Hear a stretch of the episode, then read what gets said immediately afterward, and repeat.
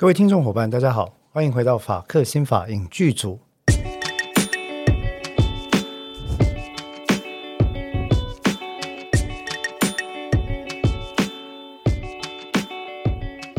Hello，各位听众伙伴，大家好，呃，欢迎回到法客新法影剧组，我是节目主持人志豪律师，我是邓作家。好，那也欢迎邓作家哦。我们今天呢又回到了这个空中哈。我现在偏好这种老式的声音，回到空中，就 给我一种一九八零年代的感觉啊。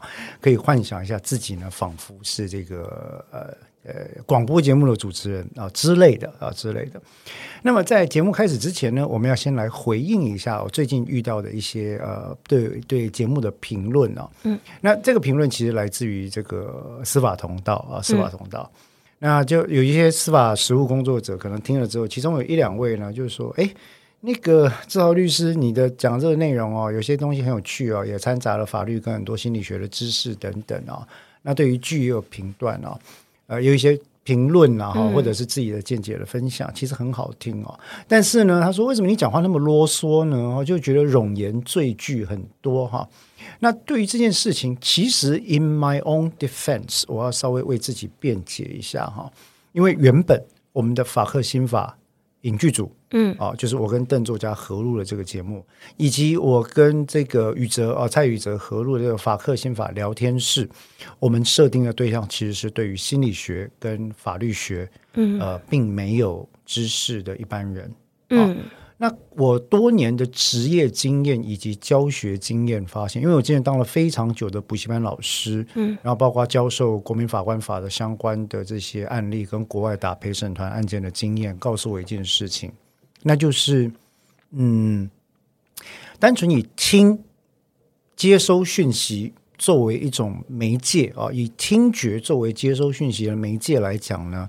人类的注意力是非常有限的，嗯，所以很多时候同一件事情，我们必须要正讲、反讲、解释再三，嗯，然后呢，从不同的角度切入，所以很多时候听起来就会觉得说，哎呀，我们的用语当然不像在法庭里面，嗯，或者是像在这个检察官面前跟他讨论法律的时候，或者是全部都是法律同道在讨论法律的时候，那么的呃简洁扼要。啊，比如说我今天讲到一个最佳利益原则，嗯，法律人可能都了解，嗯，啊，因为什么？因为我们读过家事事件法，嗯，我们读过民法亲属编，对不对？嗯，可是呢，一般人大概只能听闻生意，还不是望闻生意。他听到你讲什么，说，哎，最佳利益原则是什么东西啊？给谁用的？嗯，要干嘛？所以我们就需不必须不厌其烦的，也不烦了哈。其实不会烦了，我觉得这是一个传递知识的过程啊，再三的去解释这件事情。嗯，那所以呢，呃，我们听众里面，我我们听众其实有成长哦。我现在稳定的听众大概都有六七千人左右啊。嗯，如果我们听众里面有司法同道的话，嗯，呃，也请各位多包涵哈。不管你是法律实务工作者，或者是法学生，嗯，或者是法学老师。或者是心理学的学生或老师或实务工作者，你看我讲话是不是很啰嗦哈？就是要涵盖全部，那要拜托大家多包涵，是因为嗯，我们法科新法影剧组一开始做这个的初衷，真的是为了传播呃法律跟心理学相关的知识。没有，我觉得他们的潜台词应该是你的干话不够多。对对，他可能觉得说，怎么像讲课？我想要听你讲干话呀。诶，其实我觉得是还好，是因为第一个这个干话，因为邓作家是美少女，不是大叔哈，大叔比较容易讲干话。就是说，同样在看一个，例如说《灌篮高手》，那我跟蔡宇哲两个大叔就很容易讲干话。嗯，可是呢，我在跟宇哲的呃呃哇塞心理学的另一位名主持人娜娜心理师录节目的时候。我也讲不出什么干话来，因为我不好意思讲。哦，我觉得这就是一个表达上的差异。当我的对象是不是我同年纪的、同生理性别、有着同样类似创伤跟经验的人群的时候，那个有时候就不好意思用一些比较粗俗的方式来表达，就瞎聊就好了。是啦，是可以瞎。我们现在也是瞎聊嘛，哈。但是这个瞎聊的方式绝对是跟嗯，我跟。大叔啊，两个大叔来聊是不一样的，所以这一点呢，我想作为今天开场白哦，也跟大家讲一下。好，那么言归正传哦，我们今天要讲的是哪一部剧呢？邓作家来帮我们简单开个场。非常新哦，非常新。对，但是大家听到的时候，可能已经有一阵子了啊。对了，因为它其实是二零一九年就上了。是啊，是他是二零一九，他最近才上 Netflix，对，他 Netflix 是最近买来的。哦，这部戏其实蛮早就有了。哦，我以为他是新片。好，《检察官内传》。检察官内传哈，嗯、这个要我闹了一个笑话，我跟大家分享一下。我一开始在搜寻的时候，我常把内传哈，这。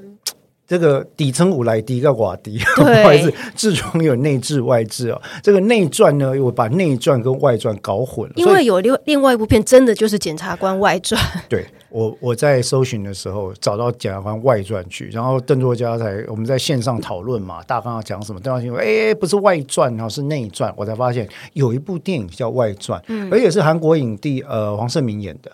啊，那个毒枭圣徒那位，对对对对对，嗯、他就他演的就是检察官内传，嗯、听说是一部他是外传，内外不分哈。听说跟好像是喜剧，maybe 下一次我们可以来看一下，对，看好不好看来讨论一下哈。嗯、但今天讲的是检察官内传，对，为什么叫内传呢？因为他讲的真的是发生在检察机关之内的事情。如果光看这个片名哈，会有会被误导，会以为这个片很沉闷或很无聊或很严肃。你喜欢吗？这部片非常喜欢，非我我也非常喜欢。因为如果坦白讲，如果光看这个片名，不会让人家想要点进去，因为太好，它很严肃。对，但事实上，对，还拍的不错。我我认为哈，它各方面剧情的均衡做的非常好，嗯，啊，非常好，有一点点悬疑片的氛围，有一点点喜剧片。其实喜剧片的那个笔触，我觉得还蛮多的哈。对，我喜欢它这点。然后它也有很浓的这个职场剧跟生活剧的氛围。对。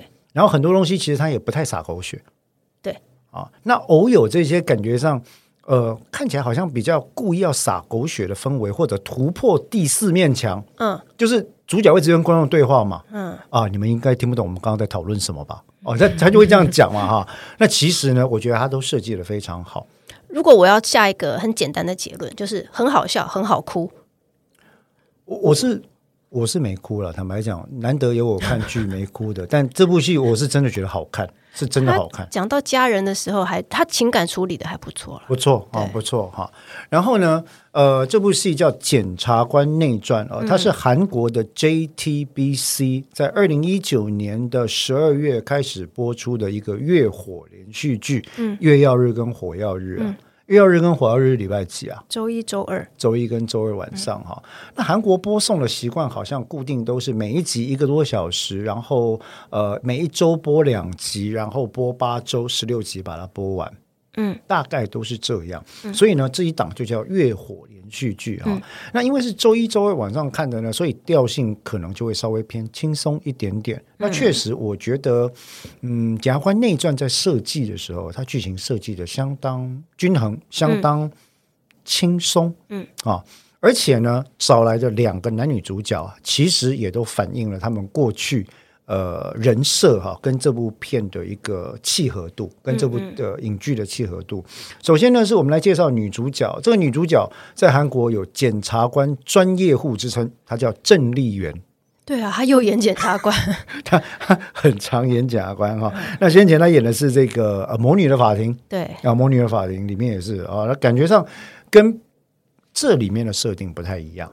嗯，魔女的法庭它就比较温暖一点。嗯，那魔女法庭的呈现方式比较像，我觉得跟汉摩拉比小姐的风格接近一点。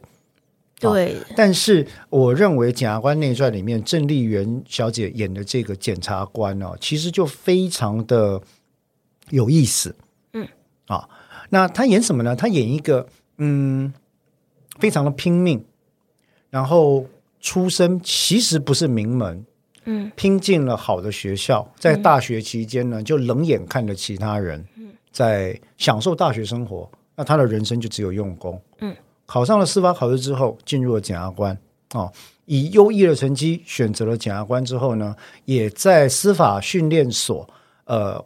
看到仰慕的女性检察官前辈，想要追随他的脚步，而进入了这样的职涯。嗯，一经分发之后呢，就在首尔地区的东西南北中，嗯嗯，五个检察署：首尔、东首尔、西首尔、南首尔、北首尔、中央地检署，就是等于是最精英的方式，他轮过一遍啊，也进入特搜啊。那基本上你就可以想象到说，哎，这就是一个样板人物嘛。啊，中国叫样板人物，我们叫做所谓的榜样，嗯，对不对？一个一个。呃，优秀的女性检察官哈，一直到似乎呢，她在首尔办案的期间呢、啊，诶去得罪高层，对，去查了一个嗯高层希望他不要查成这个样子的案子，嗯，而且也具体求刑起诉，嗯，那这件事情呢，他的这个部长就跟他说：“你去冷静冷静吧，嗯，你离开这里吧，嗯，把他从首尔呢赶到一个首尔。”边陲地区的一个乡下地方，或者乡下其实是海港，嗯，的一个检察署，嗯、而且不是检察署，它是检察署的支部，也就是检察署的分署。哦，就是连续三年被被检察总长忘记的那个地方，确确实是有这个梗哈。他们这个分署非常的苦情哈，那段很好笑，就是说，哎呀，我们这个我们这个这个呃小地方，陈勇支厅哈，我们的支厅就是分署哈，嗯、我们这个陈勇支厅呢，哎，晋勇支厅呢，嗯。呃创下了记录是检察总长连续三年三任检察总长都 miss 掉我们这个地方，啊，就他们就有忘记巡视，对，他在门口啊，在巡视的时候，大家大家拉牌在门口欢迎检察总长，就觉得没来，因为 miss 掉了，完全忘掉这个地方存在哈。那所以检察官内传的一位女主角，就是这个办案个性，其实她很有她世故的一面，有她冷酷的一面，在结案量上。在办案上面，它就是唯数字是瞻，唯效率是瞻，嗯啊。那对他来讲，似乎嗯，案件的价值跟人的价值来讲，好像案件的价值大一点。嗯嗯，有这个感觉啊哈。嗯、另外一位男主角呢？则是这个大叔专业户，呃，我我们叫大叔专业户了哈。由这个李善均先生哈所出演的。李善均是何人演呢？我的大叔啊，哎，我的大叔的男主角哈。然后呃，最近在这个 Prime Video 上面，他又演一个呃金融界的算是暴发户，然后回韩国来帮他的亲人复仇，叫做 Payback，就叫复仇，也跟检察官有关哦。哦，是哦，但是这次他演财阀哦，他演财阀，然后要用他的方式实现呃司法，这个司法是私人司，嗯、司法正义，嗯，好、然后不管怎么样，在这里面呢，他就演的这个检察官叫李善雄检察官，嗯，然后李善雄检察官这个个性，其实我看得很亲切，因为有些有些。言行跟我，我觉得有莫名的亲切感，我就觉得很像啊、哦，他个性跟我很像。然后这个李善雄检察官跟刚刚我们提到郑丽媛演的这个车明珠检察官哈，嗯，呃，因为车明珠调到郑勇呃靳永支厅来嘛，对不对？嗯、那李善雄其实，在靳勇这个分部已经待很久了，嗯嗯，哦，他是相当呃算是资深的检察官，已经十年了哈，嗯，一直都在小地方，嗯，但是呢，他办案啊数字不好看。嗯，每次都被他们部长部长刁，嗯、所以最有名不是他，就是另外一个前辈叫做首席哈，两个人在那边轮流这样。嗯、为什么呢？因为他办案就是很在意案件里面的人，嗯，所以要一直在传，一直在问，一直在调查证据。结果每次结案量，他们这个刑事二部只要是开会就会被骂，哦，未结案件太多，未结案件太多哈。那、嗯、我想邓作家听了我们这么多次，你应该也知道，对法官、检察官来讲，嗯，新分案件。是跟未结案件的管考，是造成我们这些司法实务工作者胃溃疡的主要成员之一。哈，它里面有具体讲到数字哦。他说，那个车民主检察官一来，就说还有，我说我有观察到你们，你们一天大概的量大概五十件左右啊。对啊，然后所以他说我是来帮你们解决这个效率的问题。对，然后大家都觉得就是觉得他自以为是，但其实他做到了，他一个人就承担了整个刑事二部三分之二的案件。对。一个人哦，哦，那其他的人去承担那三分之一，非常可怕，非常可怕。那无论如何，这个剧就在这个呃两个男女主角，其他当然还有配角了，有一个妈妈检察官啊，然后负责照顾两个那个双胞胎，然后很辛苦啊。她的老公也是检察官，在大都市里面哦，那一个人就要扛着两个孩子，然后又要担任检察官的职务哈。那那职场女性这件事情，我们也讨论很多次。那另外一位是个性很温和的一个前辈，就是首席，嗯。可是他常常怀疑，我到底是不是当检察官？我拿不出首席的样子，我没有首席的威望啊。嗯、那明明我就要升部长了，可是我这样子到底该怎么办？嗯，所以也常常被他的刑事二部的部长说：“哎，你是我的 ace，你是我的首席哈，吴 pro，你你这样子到底像不像个检察官呢？”嗯嗯，啊，没有办法指导后辈的感觉了。嗯、那所谓的前后辈的关系，当然就级别的问题。这个在台湾、日本跟韩国是一模一样。嗯，哦，级别大过天了。坦白讲，哦，等一下我们来讨论这个，我有疑问。哎，级别哈，看多少天哦，这件事情，嗯、大家轮升是级别的问题。嗯，那里面对于检察官的升迁啊，嗯，例如说一期出来三百人，最后只有大概十个人、三十个人会当上部长，能够如愿当上支厅长，就是分部长的，大概不到三个人。好，所以他们这种这种这种对于这个升迁哈，其实就帮这部剧做了定调。嗯，这真的是一部，这不是一部热血法律剧哦，这是一部公务员职场剧。职场剧，他的职场感真的很重，非常重，非常辛苦。整天你就看到这些检察官在加班。嗯，那据我所知，确实这跟我所知道的检察官生活是非常贴近的。嗯，非常辛苦，非常贴近的。好，那这里面还有一个小小的。小小的这个，嗯，我们说一个小小的迷之器物，在这个剧里面贯穿全剧，嗯，是一把银剑用的铜尺，嗯嗯，他们叫鱼尺，鱼尺啊，其实就是铜尺，就银剑尺啊。那这把鱼尺呢，其中有一个谜团，就是说这个车明珠检察官刚报道的时候。然后李善雄呢就觉得说：“哎，我年纪比你大，我是你大学时候的学长，研究所，我应该是你前辈吧？”嗯、然后车明珠就冷笑说：“可是我是比你早进司法研究所，嗯，应该我才你前辈吧？”嗯、所以两个人争执不休。呃，李善雄年纪比较大，是学校的前辈。嗯、车明珠呢，当了十一年检察官，比他多当一年，嗯，又从首尔来，那两个人就争执不休，非常互看不顺眼。嗯。那某个情况之下呢，就越演越烈。是有一次部长来劝架，嗯，然后呢，这个李善雄就拿出了一把尺，那部长带了啤酒来嘛，嗯，啊，没开瓶器嘛，然后这个这个李善雄就从他的抽屉里拿出一把铜尺来，嗯，然后啪嗒把那个啤酒打开了，嗯，结果车明珠呢大惊失色，他觉得他在给他下马威，好啊，了不起，你有铜尺我没有，知道你知道铜尺是我的痛是不是？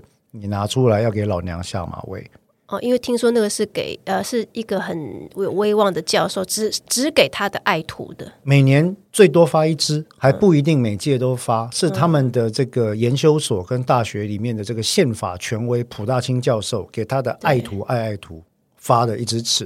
对听说在检察界里面呢、哦，这部剧的设定是，因为检察界里面拿到普教授，普教授已经去世了嘛哈，嗯、拿到普教授这把尺的最终。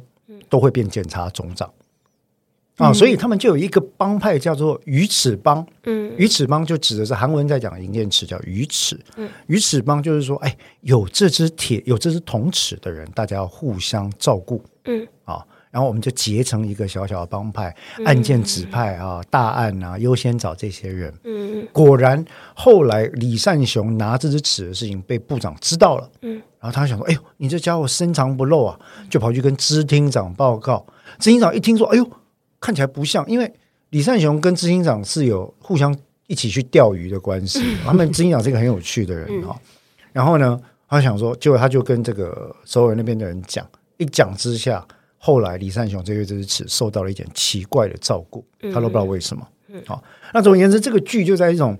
又有一些小东西，又有男女主角的相互争执，嗯、又有公务员的枯燥生活，跟各式各样人跟事跟物的案件里面，嗯，不断的往前推进。嗯、那我个人看了之后，其实，呃，我我是像刚刚邓大家讲的，我是真的非常喜欢，嗯，这部剧的疗愈度超高，因为他从另外一个角度去看这个职业。对，它里面第一集应该就有提到说，呃，他们就自嘲嘛，就是一群检察官看着电视上在演检察官的剧，就说：“哦，又是检察官的戏剧哦。”对，他说：“呃，检察官要么不是被塑造成帮权力高层服务服务的坏蛋，要么就是那种。”打击犯罪、伸张正义的，奋不顾身。对，结果一群人在那边喝啤酒，啊、然后在说：“我们就不是这样啊！” 对，就是、我就是公务员啊，然后整天在结案，累得要死啊。对，所以我觉得他第一集就玩这个，就自嘲自己。那我觉得他这个角度就很好，就是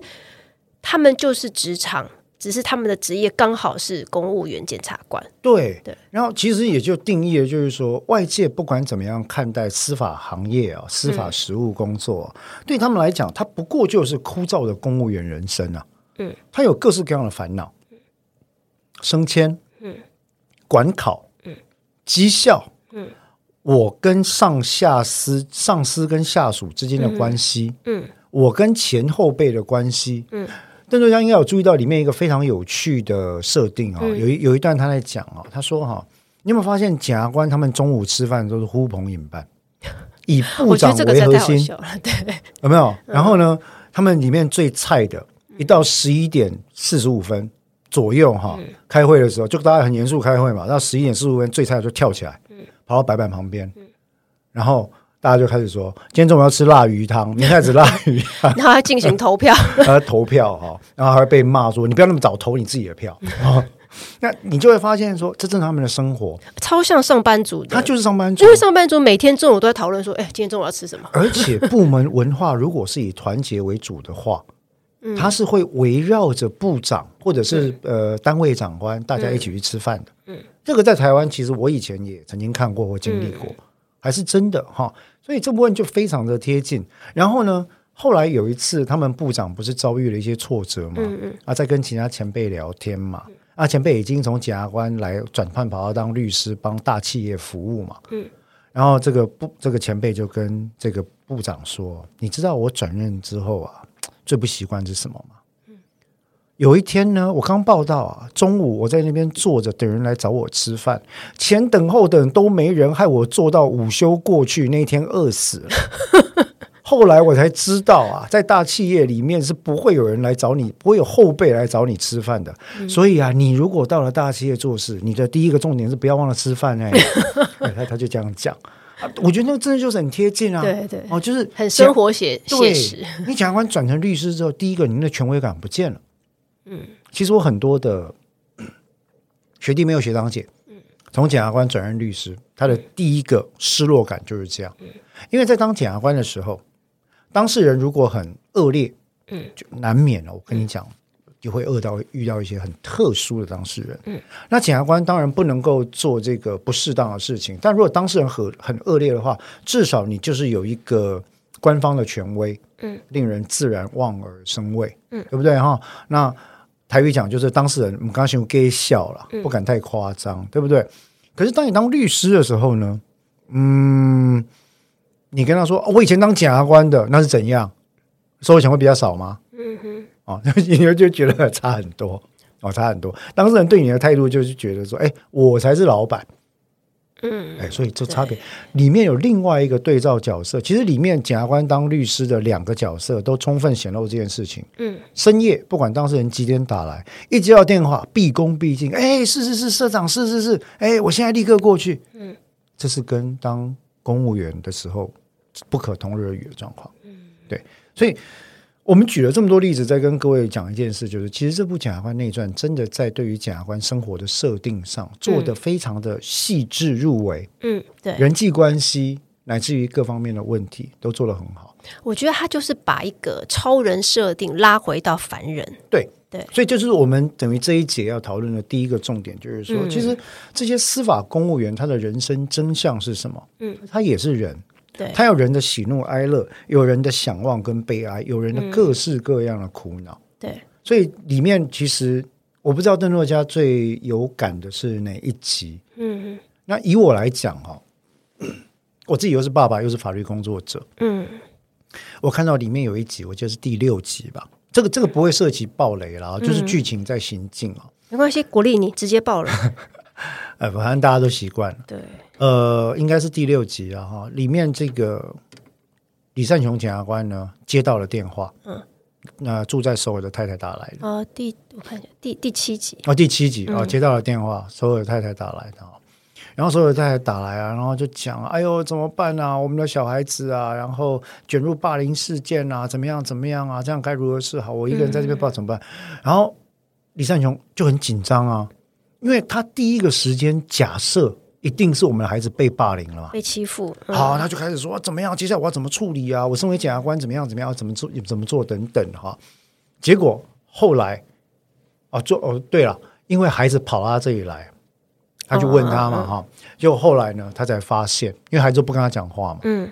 他通话查询过之后才发现，太太跟他说，不是我们孩子被欺负啊。嗯。是我们孩子涉嫌欺负别人呐、啊，嗯，他是霸凌者，哎，他涉嫌是作为一个霸凌者，嗯，然后这个时候李善祥要去跟他儿子讲话，他睡着了，嗯、然后隔天开始呢要问，没有办法好好的沟通，嗯，那他就必须要思考说，好，那我又是检察官，嗯，又是疑似霸凌者的爸爸，嗯，而且好像真的有做这些事，嗯，没有肢体动作，但是有辱骂的行为出现，霸凌啊，言语的霸凌的行为出现，那我该怎么办？我该怎么拿捏啊？那这个就让我想到，其实几年前在台湾的东部地区曾经发生过一个类似的事件。嗯，那那个事件是，呃，一位在检察机关服务的一个前辈哈，呃，诶，搞不好跟我年纪差不多，我轻一点。他得知自己的孩子在幼儿园疑似受到霸凌，嗯，然后就直接冲进去。用他的公权力，嗯，冲进去处理这件事情，当场也放话。有报警吗？好像这个这个新闻我有印象。被幼儿园报警哦，哎啊，然后呃，就是闹出了一些新闻的消息了。嗯、那我在这里要讲这个案例，并不是要，因为邓州要你很清楚，我们对社会新闻的报道都是有所保留的。对，是对。那我也不是要去讲这个检察官做的对或错，嗯啊，因为我们都不是当事人，也没有证据，没有资格做对错的评断，因为我们不是神嘛，哈，嗯，我只想讲，他确实很难，是因为就像我们在检察官内传第七集看到的，嗯，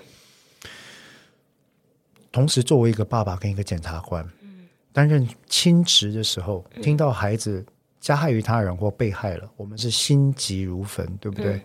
可是作为检察官，你一出了检察署，自己的身份就是言行就受到非常多、非常多的限制跟捆绑。嗯，会被放大检视。你随便讲一句话，人家都会说：“哦，你怎么样？官位很大，仗势欺人呐、啊！”嗯，那所以这个合理沟通的界限在哪里？嗯，那说不定这个检察官爸爸真的觉得我我有我有冤屈啊，我的孩子很冤枉啊，嗯，我想要弄清楚真相啊。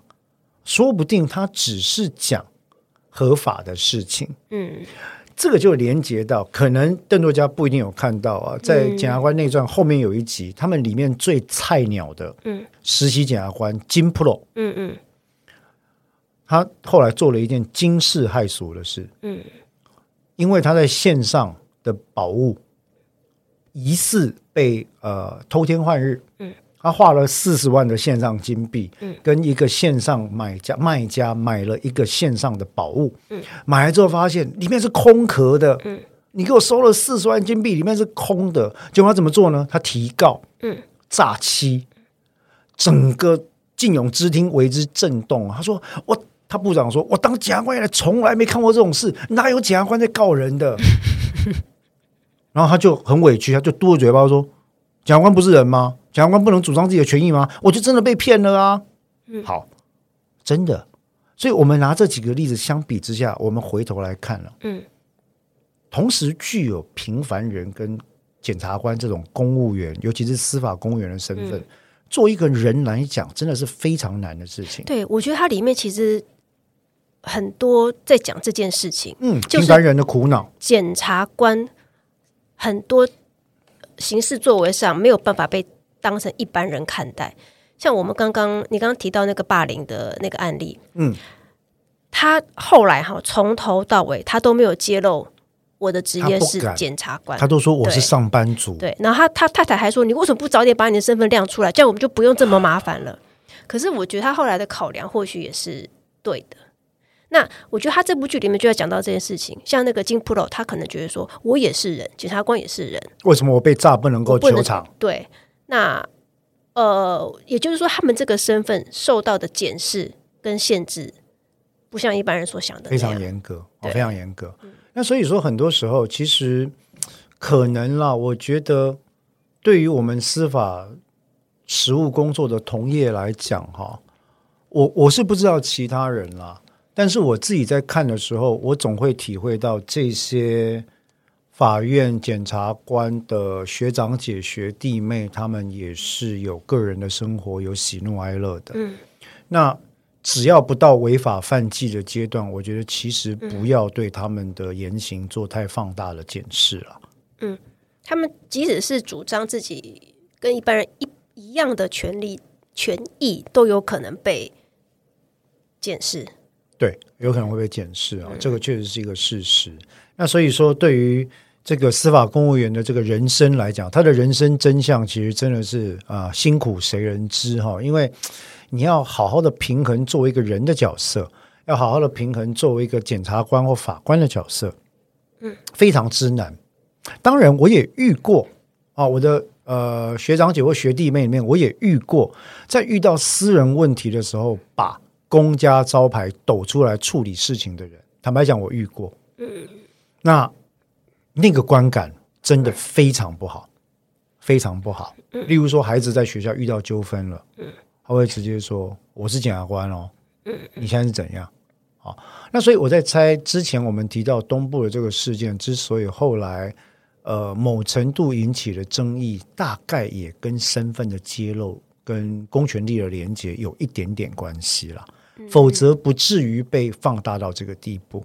对啊，那当然这个是辛苦之处，不论对错，我们在讲这就是辛苦之处、嗯、啊。司法公务员呢，他也是人啊，也有七情六欲，嗯，也要开门柴米油盐酱醋茶，嗯，也要面对小孩，如果是霸凌或被霸凌怎么办？嗯，哦、啊，也要面对嗯。小孩跟我疏远了，不跟我讲话了，我该怎么办？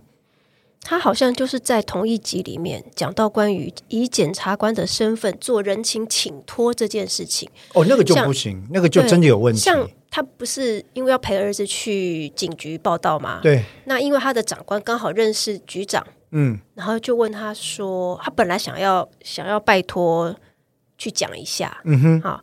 那后来他决定还是不要动用这个关系。嗯，那刚好同一集里面，他自己的爸爸打了一个电话来说：“哎呀，我那个朋友啊，因为呃是什么喝酒开车吧，还是什么，哎、我忘了。你可不可以去了解一下？你可不可以去问一下是谁负责这个案子的？”哎呦，老爸，我没有办法，你怎么又叫我处理这种事嘞？我不能这样做，我没有办法这样做啊。对，它里面刚好这集就埋了这个这个小小的事件，就是我检察官，我的爸爸叫我做请托。然后我的儿子犯了一件事，我要不要用我的关系去做请托？他就讲到这个身份做人情请托这件事。坦白讲，依照司法人员的伦理，还真的是不行。嗯啊，如果这种情况的话，诶，轻则移送正风哈，重则送惩戒法庭。嗯，哦，这个是不行的。对对，那但是。不行归不行啦，其实我们也都知道，是现实生活中的运作，亮出这个公务员身份的招牌是可以得到一定程度的通融的。嗯，这个我也知道啊，这个我们也都因为这个没有什么好避讳的，这不是在讲司法风气不彰，在讲的是人性，而且有时候都一样。对，而且有时候他自己他自己不想被发现，然后别人发现了，就就像他第一集开场，他就讲到这个，就被警察送回来，就警车。恭送回来，对，然后的那个呃刑警还坚持说一定要把他送回来，有没有啊？他说不要不要，我自己回去就好了哈。那所以确实，呃，司法公务员要作为一个人，他的困境是更多。这一件事情是特别在这个剧里面有出现的。嗯，那另外一个非常有趣的是，司法公务员的职场心理学这件事情，我觉得也很值得我们去思考一下。嗯，就是说，检察官这个。工作哈，我我听过很多的朋友，我自己有很多的实务工作者的朋友，嗯，我们常在辩论一个概念，嗯，尤其对法官跟检察官来讲，你当检察官是为了什么？嗯，检察官或法官到底有没有引号升官这件事？嗯，我有一个很好的朋友呢，他坚持说法官没有什么升官的，嗯，我不管你在一审、二审、三审跟大法官。你做的就是第一线在实施审判、服务人民的工作，那没有什么升官的区别哈。那事实上，如果你单纯的看这个呃检察或者是司法的这个官制哈，你会发现他们的这个年功俸，他们的薪水是按照职等点数续薪，也就是年资续薪的。所以呢，基本上来讲。你接不接什么特殊的？你去哪一省，跟你接不接什么特殊的呃行政职务，它是没有差别不大的。嗯，在薪资上差别不大，可是呢，有些人就认为说，哎，谁说没有升官？权力上的差别很大，就是有没有当主管去管人的意思？对啊，嗯，我今天是庭长，好，我今天是主任检察官，我今天是乡阅，就是副座了哈。我今天是检察总长，我可以指挥一堆人啊。嗯啊，那这个这个状况在检察体系，尤其跟法官又有明显的区别。因为检察官，我接下来讲的话，很多检察官会不同意。嗯，但这是我个人的信念。尤其检察官是司法行政官，而法官是司法官。嗯，差别在哪里呢？法官是人人独立，一人一票。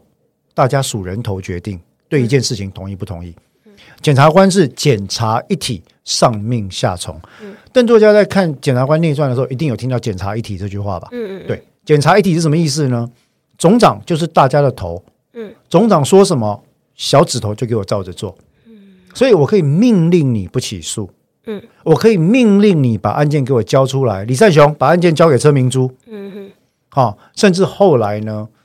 哎，检察官列传后来演到他们来换了一个支厅长，嗯，哇，大家被整死啊，嗯，车扬人仰马翻，为什么？嗯、因为检查一体，他的权力非常的庞大，嗯，哦，所以在职场上，在心理职场心理学这件事情，就变成说，你同样看到司法实务工作者哈，以我自己，当然我没有客观的统计数据啦。嗯。那我们国家的司法资料库当然也没做到这个研究了，但以我自己的直性观察来讲，法官能够坚守个人思维，在岗位上坚决不服从上级的看法，嗯，的，他需要 suffer 的后果比较不严重，对个人的影响比较不严重，在职场上呢，也不太会影响到升迁。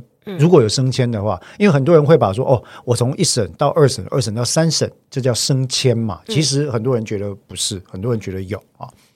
可是，在检查的世界里面，好像他们就会觉得，哎，我抵抗部长、呃厅长、总长的命令，哇塞，这下麻烦了，啊，我的事情大条了。那有没有可能我碰到上头的老板年纪比我小的？里面就在讲啊，他们那个刑事二部的部长不是在担心一件事吗？嗯，我如果今年再没有升上去，嗯，接下来我就升不上去了。为什么？嗯，我的级别比人家高，年纪比人家大，但是如果已经有后辈爬到我的头上去当支厅长的时候，嗯，我就没有办法升上去卡那个缺了。嗯，因为表示我已经错过了那班车，所以我就变成万年的部长检察官，搞不好我还要降调。嗯，啊，那所以。他们支厅长也是面对同样的问题嘛？后来有面对同样的问题，就是说，所以在有一些案件要查的时候，你就会位于一个非常困难的点。例如今天呢，在你这个靖勇之厅里面有演到这一集在后面了。靖勇之厅面对了一个疑似是有勾结、官商勾结的重大职务上可能有贪渎的案件。嗯，那靖勇之厅呢，车明珠跟李善雄都已经掌握了证据。嗯，要办。二部的部长挺他们，说要办。嗯支厅长迟疑再三，为什么呢？因为支厅长接到了电话，嗯检察总长、检察长说不可以办，嗯。总长不知道，然后其他的人也说你们轻轻放下就好，嗯。所以支厅长就那边搞半天，不知道该怎么办嘛，所以最后支厅长就觉得说，好吧，那就牺牲我吧，他就做了一个决定，然后他们在。所以，当二部的部长在跟他们两个检察官解释这个事情，就是说：“你们要帮他想一下，他这一次再不升，他就升不上去了，嗯，对不对？你帮支厅长想一下吧。哦，你这样对前辈是对的吗？你不用帮前辈着想一下吗？对。所以，以职场心理学来讲，确实，我认为检察官的工作环境这一点哈，在韩国、在日本、在台湾是非常类似的。那那他这部剧就把这一点很血淋淋，对，但是又很。写写实又不特别洒狗血的呈现出来，我觉得这是这部剧独特之处就在这边。所以他在描述这个职场心态上，哈，嗯，好，例如说，支厅长很欣赏李善雄，嗯，可是他又知道说你就是一个麻烦精啊，嗯，为什么你不听话？嗯，那你在法官不听话就算了，对不对？结果你在检察机关你不听话啊，真的是麻烦。那我就认识检察机关有非常不听话的前辈，嗯，被外放。嗯嗯，终身就在外放的区域度过。嗯，坦白讲，他就一辈子是做一个第一线一审侦查的检察官。嗯，那对我来说，我听了让人觉得很心痛啊。我听了觉得很心痛，嗯、因为我觉得他这个人才如果可以当啊、呃、主任啊，或者是甚至是检察长啊，或者是总长，他应该可以有新格发挥啊。嗯，哦，大大有可为。但也是这种人，他升不上去。在这部剧当中，他们很强调届数，也就是你说的级别级别这件事情。台湾级别对台湾也会很，因为我看他们的上下非常是吗？我看他连坐位置，那个谁车明珠来报道的时候，大家他不知道自己该坐哪嘛，他就站在那边，因为他觉得你那个位置是我的、啊，我级别比你高啊。嗯，呃，台湾应该不到像呃韩国这么的严苛了。嗯。但级别这件事情反映在办案、嗯，待遇、嗯，讲话的声音大小，嗯，呃，其实是有一定程度的影响力。哦，你指的是说谁先当检察官？级别本来就这个意思啊。哦，那大家每个人都知道自己是哪一期的？当然知道啊。哦，哎呀，那例如说，里面又有所谓正旗生跟科班生的区别嘛？嗯，正旗生就是一开始进去就是当检察官的嘛。嗯，科班生就我们这种啊。例如说，每年都会有检方的前辈跟法院的前辈来劝说：“哎，至少你要不要转任？”因为他们检检检方觉得说我很适合当侦查或公诉检察官嘛，对不对哈？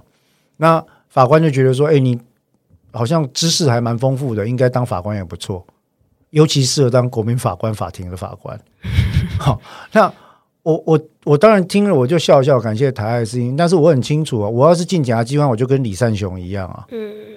那我要是进法院的话，我也不知道。就总而言之，我认为我自己去揣度那种在检察机关跟呃司法机关里面生存的情况，我自认为我在心态上或才华上可能都不够匹配了。你可以也去那种那个海港都市啊，当一个很悠闲钓鱼，然后带着我的两个孩子去捕鱼是吗？呃，那个其实我我当然了，有时候就是转念看怎么想了哈。那或许有一天等我年纪再长一点点，嗯，真的会考虑也不一定。所以台湾也有可能碰到像韩国这样子，就是说在学校我或许是你的学长，但是因为我的司法考试比你晚考进去，所以我是你的。当然，当然，当然会有。那我刚刚没讲完的是，像我们这种律转的检察官跟法官，就更容易出现，嗯，不在正宗体系里面的问题。嗯，融融不了这个职场文化嘛？文化到其次哦，嗯、在待遇上可能会有出现一些不同的安排。哦，还也比较可能有这种情况啊哈。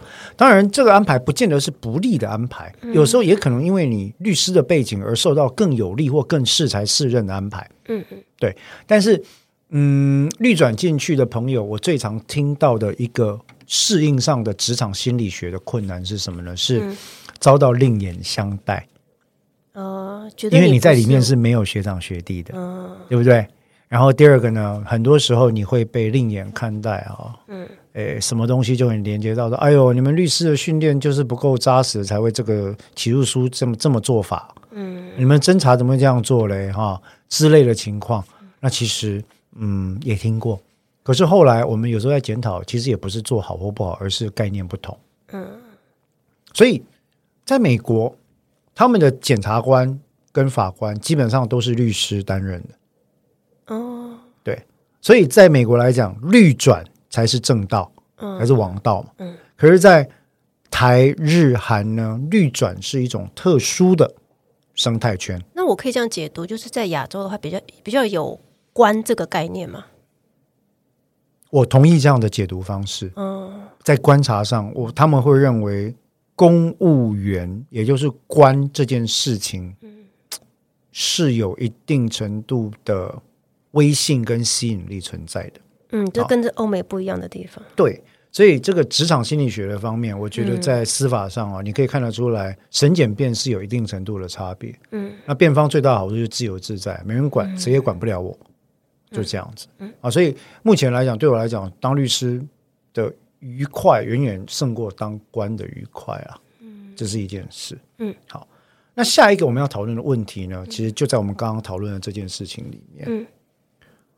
检察官也是人，对不对？嗯。难免会碰到。你刚刚邓作家提到，如果自己的爸爸妈妈来请托怎么办？嗯，啊，例如说邓作家，假设你你当了你，假设你你呃有了小朋友，假设你有小朋友，嗯、这个小朋友后来长大当了检察官或法官，嗯、结果你跟隔壁邻居起冲突，嗯，然后呢，你就打电话给这个检察官儿子或法官儿子说，哎，那你难道就不能帮我处理一下吗？嗯，难道你还要老妈花钱去请律师吗？为什么我还要请律师？我自己儿子就检察官、法官啊，你不能帮我处理吗？我又不是要你徇私，我只是要你快一点。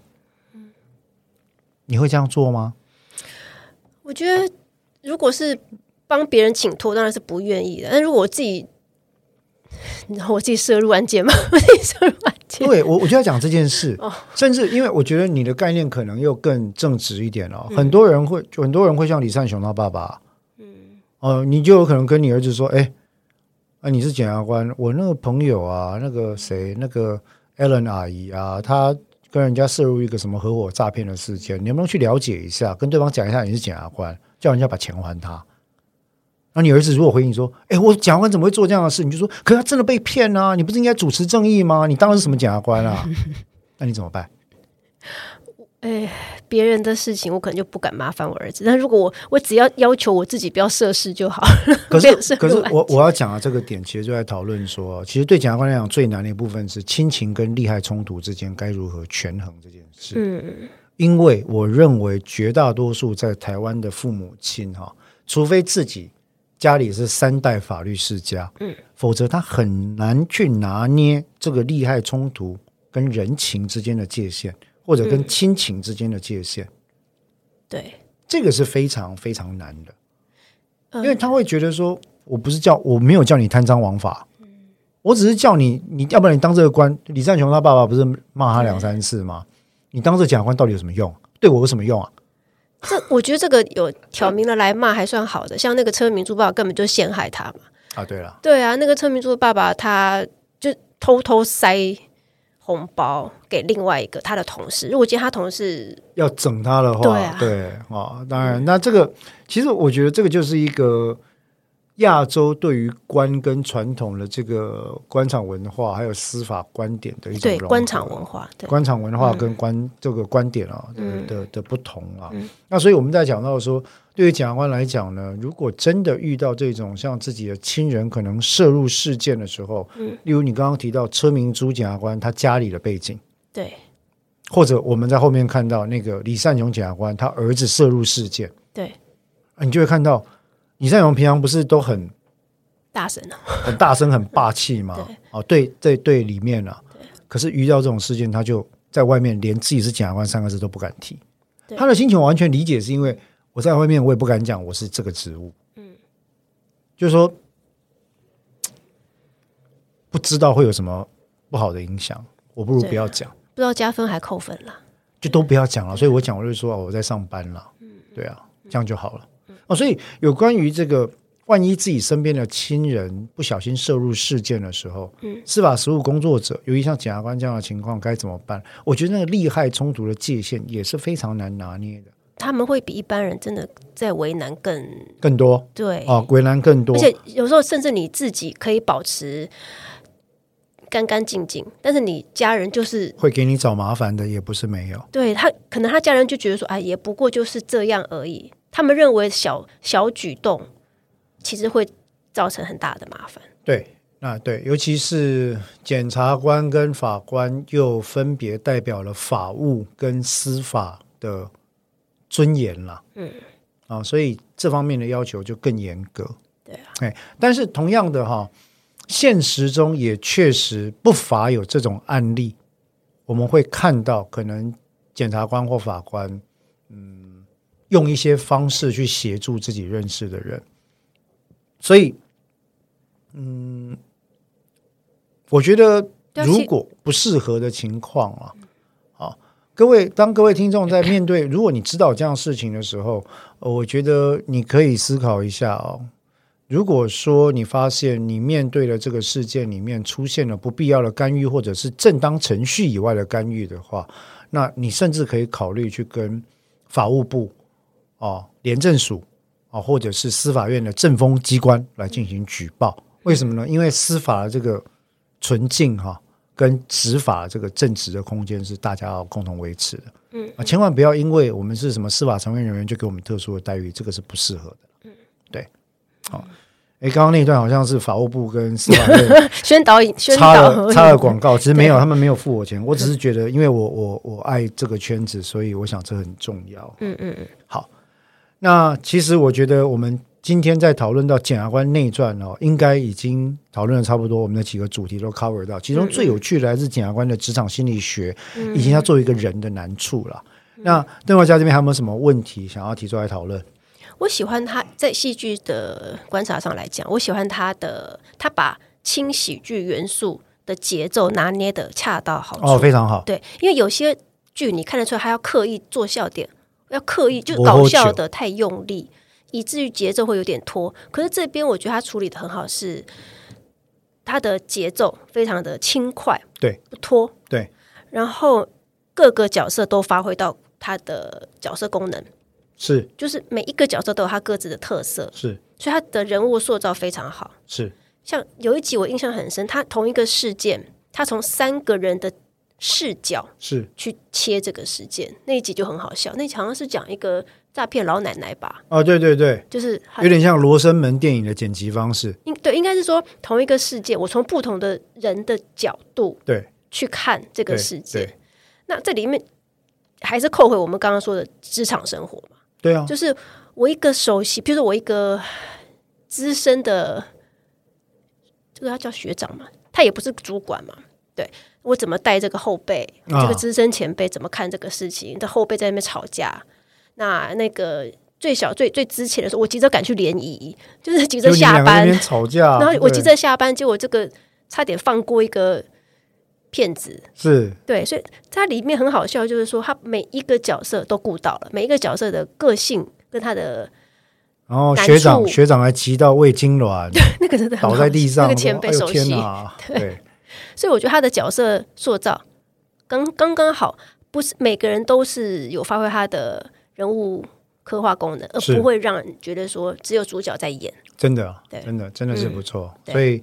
呃，我想我跟邓作家应该是有相当高的共识哦。嗯，哎，如果一到十的话，你会给这部剧打几分？都蛮高的哦，八点五吧。哦，差不多，我也是八点五到九。嗯，这部剧《检察官内传》真的是大推哈、哦。那为什么这么多细节呢？呃，因为他改编自一位退役检察官的小呃的的一个。算是半自传体的技术吧，是不是小说不知道了。这果然是要第一线观察才有办法写一些小细节，一定是啊。对啊，因为我们对于这个内容知之甚详嘛。难怪它叫内传，内传嘛，对不对？因为韩国检察官叫金雄嘛，嗯嗯，哇，他退下来之后他就写了这个东西，所以。呃，我想也可以给各位听众作为参考啊。嗯，这个 JTBC 在二零一九年出的《检察官内传》呢，嗯，我我个人非常推荐。嗯，那各位也可以理解到司法人员他种种在家庭里面、在从业里面、在职场上的困境，各各种不同的心态。嗯，或许我们在理解之后，就比较容易去整体了解到为什么有时候检察官会做出一些特别的，或者反应上会跟一般人不太一样。对，就他其实也是一般人，只是承担了更大的眼眼光跟对跟压力，更大的压力。对啊，他们也会想联谊啊，也会想早点下班呢。是啊，也会想要去买彩券呢。是啊，是啊，是啊，是啊啊！所以这个非常有趣哈。嗯，好，那么我们今天呢，呃，法科新法影剧组讲《检察官内传》就讲到这边。同样的，如果各位对于我们有什么推荐，或者说有什么回馈的话，也都欢迎在网络上给我们留言。当然，更欢迎各位订阅。分享以及给我们赞助来支持哈，嗯，好，那我们今天的节目就到这里，谢谢各位，拜拜，拜拜。